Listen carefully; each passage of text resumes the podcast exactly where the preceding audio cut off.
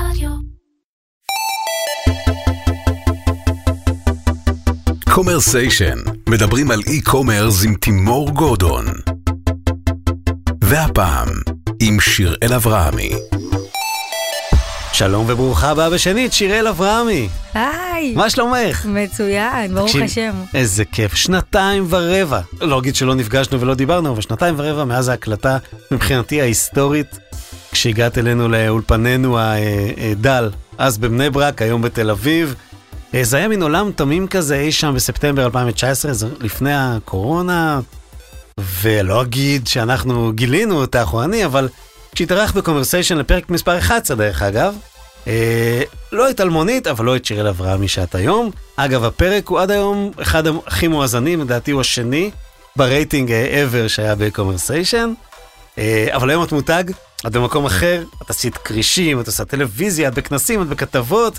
עשית דרך מאוד ארוכה בסך הכל שנתיים ורבע, והזמנתי אותך, אולי בעצם את הזמנת אותי לשיחה על משהו אחר, אז כבר החלטנו לעשות פודקאסט, אה, כי המאזינים של Conversation, אלפים, אה, ואני נורא נשמח לשמוע מה השתנה, מה נשתנה מאז שיראל אברהמי של ספטמבר 2019, מה עברת מאז? יאללה, תני לנו.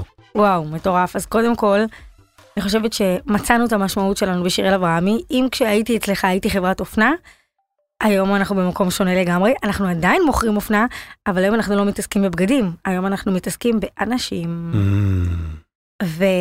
והמשמעות שלי, תוך כדי ככה השנתיים האלה שעברנו ומכרנו ומכרנו בטירוף, אה, הגענו להבנה שמה שאנחנו עושים בשיראל אברהמי זה לחבר בין אנשים. הכוח והקסם הגדול שלנו בשיראל אברהמי זה לחבר בין עולמות שככל הנראה לא היו מתחברים לעולם לולא האופנה. שנאמר, השלום מתחיל בארון. ואני אסביר גם למה. אמ, אני זוכרת שעמדתי בוועידת הקניונים ודיברתי על זה שאני בכפר חב"ד עם שמלה צנועה ואותה שמלה אחת לאחת על ערבייה שהצטלמה איתה בהר הבית, ולאחר מכן קצת שוחחנו בפייסבוק וסליחה באינסטגרם, והעברנו קצת רשמים וחוויות, וחשבתי לעצמי כמה זה מטורף שבדרך אחרת אין מצב שהייתי מדברת איתה או שהיה לנו קשר כלשהו, לולא בעצם החיבור לאופנה. ומשם, מרגע שהבנתי את המשמעות שלי בשיראל אברהמי, כבר הכל נהיה אחרת. הבגדים נשארו אותם בגדים, אבל המשמעות נהייתה אחרת, וכך דרך השיווק והפעולה. וזה משהו שמחלחל, כלומר, הלקוחות שלך מרגישות שהשתנה משהו, או ש, ש, שזה יותר אצלך בפנים? לא רק שמרגישים שהשתנה, הצטרפו אלינו המון לקוחות חדשות, אחוז הלקוחות החדשות שלנו מאוד מאוד גבוה. אה, עדיין הלקוחות החוזרות שלנו הן הכי חזקות, שזה בעצם מראה באמת על החוזק והחיבור למותג, אבל לא רק שהצטרפו הרבה לקוחות חדשות, גם אנחנו גדלנו מבחינת מספרים, שזה אומר ספרי, הכל. ספרי מה שאת יכולה. מה שמותר. תראה, אני אגיד ככה, בתוכנית של הכרישים, ב-2019 עמדנו על מחזור של 2 מיליון, מהמם. בקורונה גדלנו ב-40 אחוזים כמעט, מהמם. כי אנחנו היינו המותג החרדי אה, הכמעט יחיד, היה רק עוד אחד מלבדנו, Mhm. שעשה אי-קומרס. ולמותגים החרדיים לקח מלא, כאילו לקח להם זמן להתנער ולהבין שחייבים לעשות משהו כדי למכור לאנשים בזמן הקורונה, בזמן שאנחנו פשוט מכרנו ומכרנו ומכרנו. איזה יופי. ב-2021, כאילו, ברוב האי-קומרס היא קצת נרגעה לעומת 2020, נכון? כן, יש רגיעה. הרבה תחרות. בדיוק, אז, אז בואו קצת נדבר על תחרות, כי, כי באמת אז היה, כשדיברתי על אופנה צנועה, אני הייתי, אני הייתי צריך להסביר מה זה, אוקיי? שלא לומר, את היית צריכה להסביר מה זה. ואיפה זה היום? זה נהיה ממש קטגוריה בתוך האופנה? קודם כל זה נהיה נישה מטורפת. מהמם. התחרות כאילו נהייתה גדולה בקטע באמת אה, מטורף. יש לזה שתי יתרונות. יתרון אחד שאין כמו לרוץ אה, כשאנשים רצים איתך בתחרות, אתה רץ הרבה יותר מהר והרבה יותר חזק מאשר שאתה רץ לבד, וזה טוב, תחרות זה דבר טוב. אה, והדבר השני, אני חושבת שכולם יודעים בסופו של דבר מי זו שפתחה את הדלת. כי אני אמנם הייתי ראשונה, אבל בסופו של דבר פתחתי את הדלת לכל כך הרבה עסקים ונשים, אה, שלא היה להם אז את הידע ואת האפשרות לעשות את זה לבד. ממה, ש, ממה ש... זה נכון, ואני רוצה אפילו להעיז לשאול האם גם יש פרגון הדדי יותר גדול מאשר בשוק הפרטי הכללי. אני מרגישה שאנחנו כקבוצה, יש לנו הרבה כבוד הדדי אחד לשני. למרות שיש תחרותיות, יש כבוד מאוד גדול. בעלי העסקים אה, החרדיים בכל אופן פתחו גם אה, איזושהי קהילה משותפת אה, להעברת רשמים ולחזק אחד את השני, זה התחיל בקורונה. ואני חושבת שזה דבר מאוד מאוד יפה, שלמרות התחרות יש חיבור ויש אחדות. אני, זה, זה, אני מרגיש את זה כי גם כשאני נתקל באנשי עסקים בתחום האונליין, האי-קומרס חרדים, אז אני שומע הרבה יותר מילים טובות על מתחרים מאשר אני שומע בכל מקום אחר. תשמע, פרנסה משמיים, כאילו, לא יעזור כמה אני אתחרה בך, מה שכתוב לי מראש השנה לראש השנה, זה מה שאני אקבל, אז למה שאני אלחם בך? בוא נהנה. ביחד. ביחד. האמת שכן, זה גם, את יודעת, שיוצרים איזשהו סוג של תחרות, אז גם פתאום זה מעלה למודעות גם כאלה, אבל זה ברור, לא צריך לספר את זה, מעלה למודעות גם כאלה שלא שמעו עליהם לפני. כשהייתי אצלי לפני שנתיים ורבע, אז דיברנו קצת, אני הופתעתי לשמוע שיש חרדים וחרדיות שקונים אונליין, ואז אמרתי, תקשיב, לא מדברים על זה הרבה, אבל עושים את זה. האם משהו השתנה בשנים האחרונות? זה נהיה קצת יותר פתוח, קצת יותר משהו שמותר גם לדבר עליו? לא רק שזה הפך להיות פתוח, זה הפך להיות אה, באמת נישה מטורפת ואפילו טרנד מטורף. אה, לא רק שקונים אונליין, גם הרבה עסקים אה, קטנים, או אפילו בחורות שעכשיו כזה מחפשות את דרכם, פותחות אתרי e-commerce. הפך להיות דבר מאוד מדובר, מאוד לגיטימי, ואפילו דבר שאפשר להתגאות בו. זה מאוד. זה כאילו לא צריך להשאיר את זה מתחת השמיכה. זוכר שאז נתנו את הדימוי הזה של מתחת השמיכה. אה, עוד דבר נורא מעניין, קודם רמזת עליו, אז סיפרת לי אז על שיתוף הפעולה יחסית הראשוני שהיה אז עם אה, נשים מוסלמיות. כי אמרת שזיהית בעצמך שבסך הכל האופנה עצמה היא די דומה בכם, בחלק גדול מהמאפיינים. זה משהו שפיתחת אותו לאנשהו? אז כן, קודם כל אה, הגדלנו את הקהל הערבי, שמונה היום 25% מקהל הלקוחות שלנו, שזה מספר יפהפה בהתחשב שהכל אצלנו אורגני. אנחנו uh, בעיקר עסקנו בפעילות מול משפיעניות, שהיו מאוד מחוברות למותג, כי הם התחילו כלקוחות הראשונות שלנו, ואני חושבת שאחד הדברים המאוד מאוד מעניינים, שההתפתחות של המגזר הערבי היא ממש קורית בשנה, שנתיים האחרונות, כאילו, אני רואה את זה ממש בהזדהות למגזר החרדי, כי המגזר החרדי לפני ארבע שנים נכנס לרשתות החברתיות, וכאילו אז כל חברות השיווק קלטו את זה והשתמשו במשפיעניות, והיום המגזר החרדי כבר שוחה בזרם של אינסטגרם וזה עכשיו התהליך הזה שקרה למגזר החרדי קורה למגזר הערבי וכל דבר שקורה כל דבר קטן שקורה במגזר הערבי באינסטגרם mm-hmm. נהיה שטף מטורף כאילו ברמה שתהיגה אותי אה, אה, מוסלמית על תמונה שהצטלמה בהר הבית עם אחד השמאלות שלי mm-hmm. 5,000 עוקבים בוקר אחרי כאילו זה, זה שיגעון זה, זה, זה מטורף. תגידי האינסטגרם הוא עדיין הערוץ שיווק הכי אפקטיבי? אוקיי. כן, זוכר שאז אמרת שכל מיני ערוצים, אבל באמת האינסטגרם אה, לא אגיד שהוא נכנס אז, אבל הוא נכנס אז להיות ערוץ מאוד משמעותי. אה, עדיין רוב הפרסום היה גוגל פייסבוק, ואז נכנס. מה לגבי דברים חדשים אה, בשיווק ופרסום, טיק טוק וכולי? תראה, קודם כל מבחינת שיווק, האורגני אצלנו הוא הכי חזק, אני יכולה לומר לך שאני משתמשת בחברת שיווק, mm-hmm. אבל גם הם וגם אני יודעות שאם שיראל לא מעלה סטוריז, אז אנחנו המכירות בצניחה. Okay. כאילו, אוקיי. אתה פשוט רואה את זה לפי הסטוריז, מה שאני מעלה בסטוריז באותו יום, אתה רואה שזה מה שנמכר, שזה מה שמוציאים בהזמנות. ו... וכן, את עושה את זה בעצמך או שמישהו עושה את זה עבורך? האינסטגרם זה הבלעדי שלי, רק אני בתקשורת עם הלקוחות שלי. זה קצת מלחיץ, לא? כי את יודעת שאם היום, היום לא בא לי, לא מרגישה טוב, אה, לא יודעת, אני רוצה לעשות משהו אחר, לנוח, לקחת חופש. אם לא תעשי סטורי, לא יהיו מכירות. בדיוק, כמו שזה יתרון מטורף, זה גם חסרון מטורף. ואני פשוט לוקחת את התועלת הזאת לטובתי, ואני מבינה שכן, יהיו ימים שזה יהיה פחות, כי זה תלוי במזג אוויר שלי ובהרגשה האישית שלי. ואני לוקחת את זה בחשבון, אבל uh, זה, זה עובד לפחות 75% אורגני וכל השאר ממומן. מעולה, אז עכשיו אנחנו נעשה הפסקה שנייה ונקשיב לפינה של, אה, של מתי רם, שנותן טיפים לקידום באמת של חנויות e-commerce. הטיפ של מתי רם מ AdScale, מערכת הפרסום המובילה לחנויות e-commerce.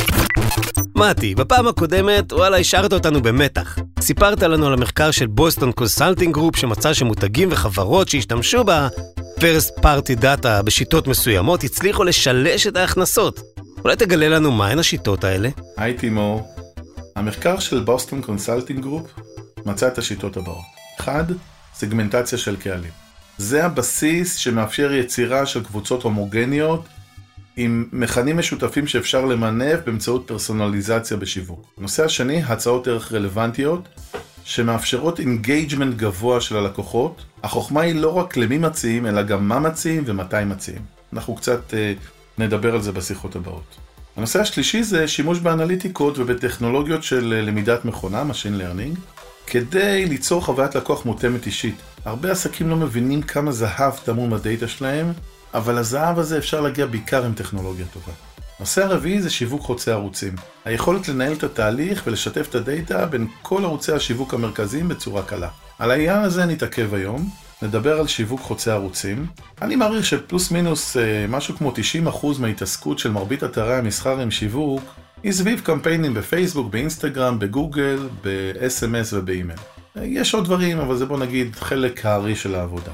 ולמרות, למרות שזה חלק הארי של העבודה, מה שאנחנו רואים זה שמרבית האתרים משתמשים בעצם במערכות שונות. זאת אומרת, אה, גוגל ופייסבוק מנוהלים בגוגל ופייסבוק, האימייל מנוהל במערכת שלישית, ה-SMS במערכת רביעית, הדאטה בכלל מוחזק במקום אחר, אף מערכת לא מדברת עם השנייה, כולם כל היום מורידים אקסלים, מעלים אקסלים, מורידים אקסלים, מעלים אקסלים, וגם בעל הבית צריך לשלם על כל, ה, כל המערכות. אבל זה לא חייב להיות ככה. מה שצריך זה בעצם מקום אחד שירכז הכל.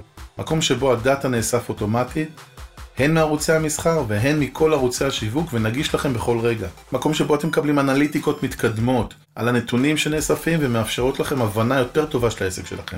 מקום שבו אתם מייצרים סגמנטים סופר מדויקים בקלי קלות ובקליק אחד משגרים פרסום בגוגל, בפייסבוק, באינסטגרם, ב-SMS ובאימייל לסגמנטים שיצרתם עם אותם מסרים.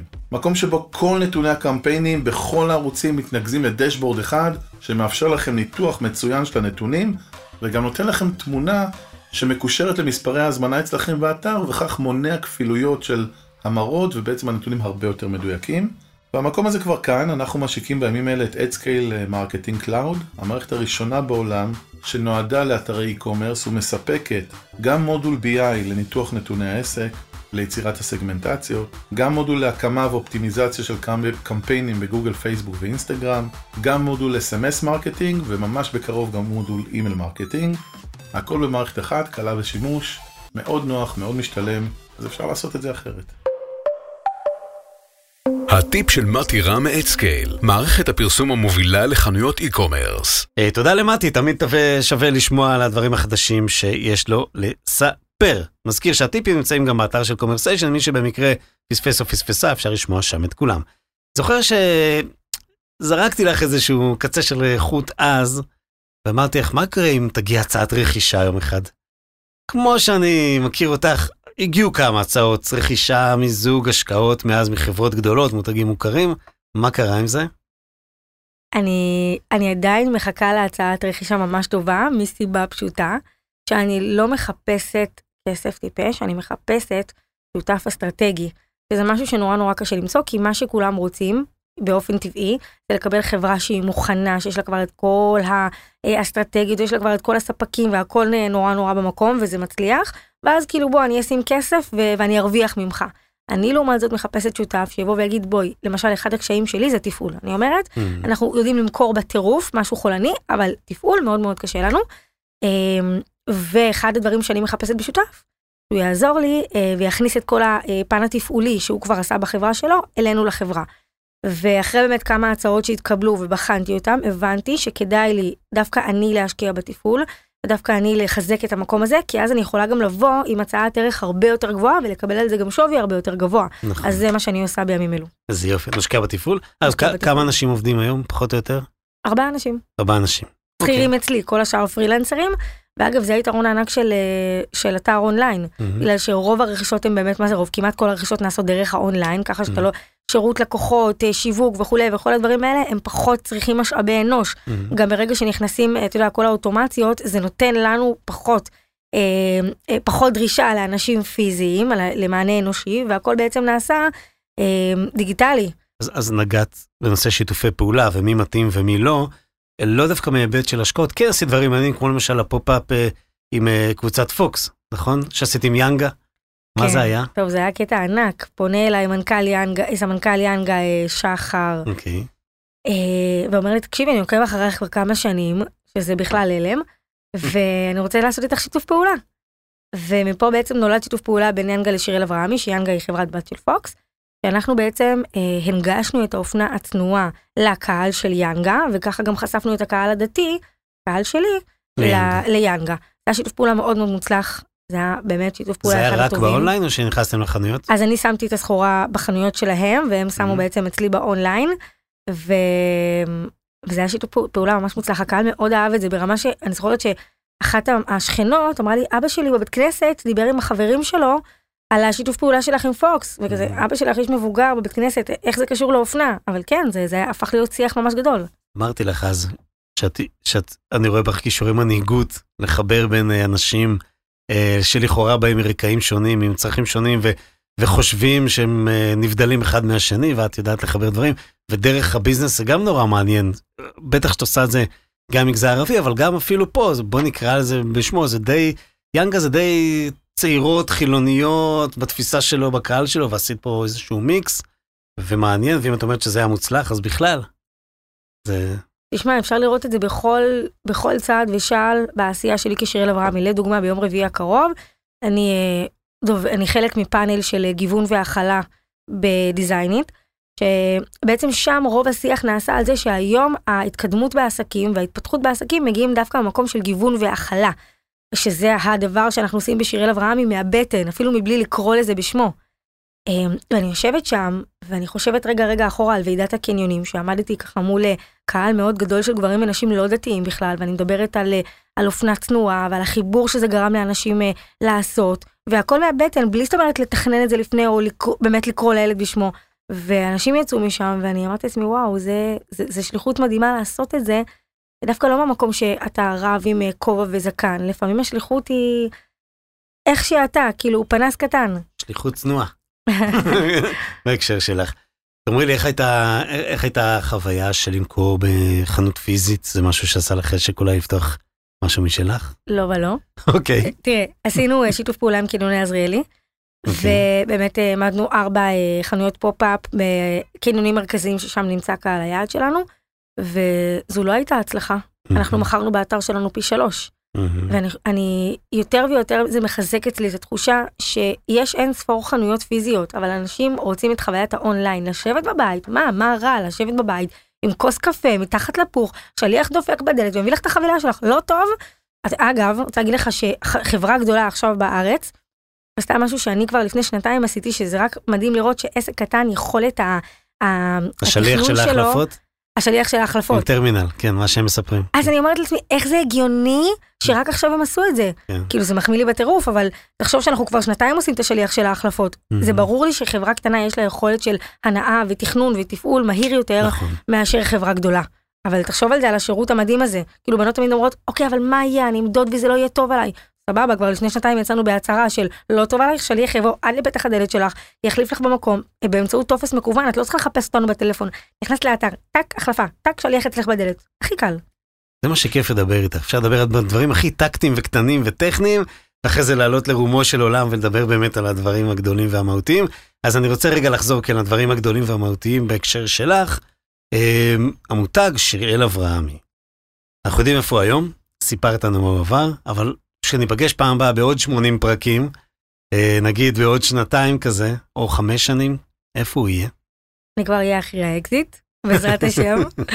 אני אה, מחכה בסבלנות לשותף האסטרטגי שיגיע, ואני יודעת שהוא יגיע, כי השליחות שלי בסופו של דבר אה, היא להמשיך, להתקדם ולתת את, ה, את האור ואת הקסם שבאמת הקדוש ברוך הוא העניק לנו בשיראל אברהמי לעוד ועוד אנשים. ויהיה לנו מעניין בפרק הבא. מה, תלכי יותר לעולם של, את חושבת, של אה, שליחות ציבורית? אני חושבת שמה שאני היום זה הכי ציבורי שיש, כי ברגע שאני מעלה סטורי ו-50 אלף בנות uh, צופות בסטורי שלי, אין יותר שליחות ציבורית מזה. אני כן יכול... התכוונתי כנסת או, עמותות. או. לא, לא, לא. לא שם. לא, לגמרי לא. עירייה. תראה, אני מסתכלת על העשייה שלי היום, אני כל כך ממוקדת בשיראל אברהמי, בניהול שלו ובהתפתחות שלו, שקשה לי לפנות ל, ל, לאמצעים אחרים. לדוגמה, ה, ה, אה, בדיוק סיפרתי לך שאני עושה שעות ייעוץ. שעות. ייעוץ זה מבחינתי תרומה לקהילה, תרומה שאני בעצם אה, אה, יושבת עם יזמים ואני עוזרת להם ככה לפתח את העסק שלהם ולחשוב על הרעיונות שלהם, בפן השיווקי כמובן, כי אני באה מעולם השיווק. ו...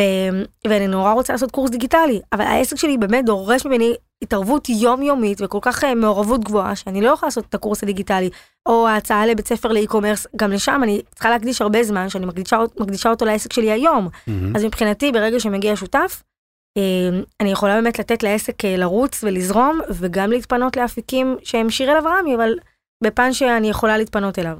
עכשיו זה, זה כאילו לך זה נשמע נורא טבעי אבל למישהו בצד כאילו שומע שיראל אברהמי מדברת על שיראל אברהמי יש כאן איזשהו סוג של. Uh, אה, כפל זהויות.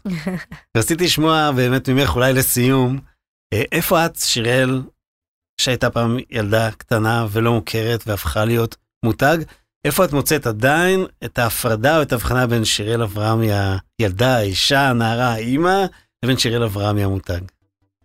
אני חושבת שהתשובה טמונה בשאלה הראשונה שלנו. שאתה אמרת לי, הפרק שלנו הוא הפרק הכי מושמע. Mm. אז מה, מה, כמעט, כמעט הכי אבל הוא מושמע. יהיה הכי מושמע. מקום שני, סליחה, זה מכובד. הוא יהיה הכי מושמע מתי. אז אמרת לי, אה, הפרק הקודם, לא? כן, כן, כן. אז, אז מה אמרתי לך? מה, באמת? כאילו, או שסיפרת לי שהיה תחרות של יזם השנה, ואני, נכון. הייתה תחרות צמודה ביני לבין... אה, פופוביץ', כן. אז אמרתי לך, מה, באמת? כאילו, אני חושבת שאני עדיין נמצאת במקום שכשאני עושה סטורי, מבחינתי לא 50 אלף בנות צופות בי, אלא מישהי אחת. אני מתנהגת כמו מישהי, בדיוק כמו לפני חמש שנים, כאילו מישהי אחת צופה בי. ו... ולכן אין הפרדת זהויות, אין כפל, זאת אומרת, אין כפל זהויות. זה, אני שיראל לפני חמש שנים, ו- ולעוד חמש שנים זה אותה שיראל שחושבת שכאילו, מה, מכירים אותי? הבנתי, אפשר בעצם להוריד את ה... כמו שאמרת, הפכנו, אנחנו כבר לא עוסקים באופנה, אנחנו עוסקים באנשים.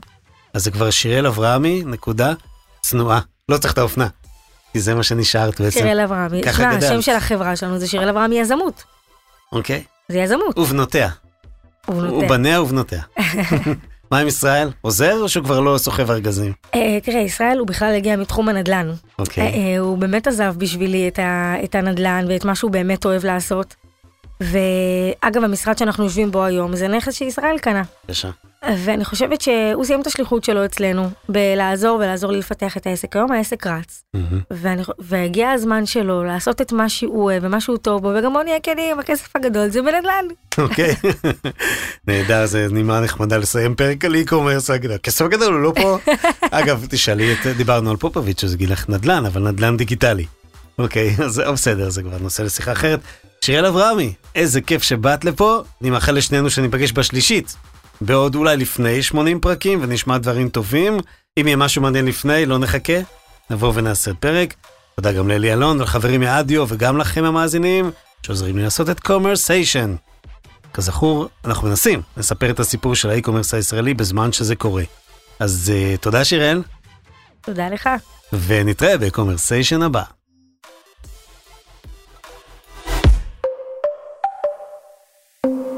קומרסיישן עם תימור גורדון. רדיו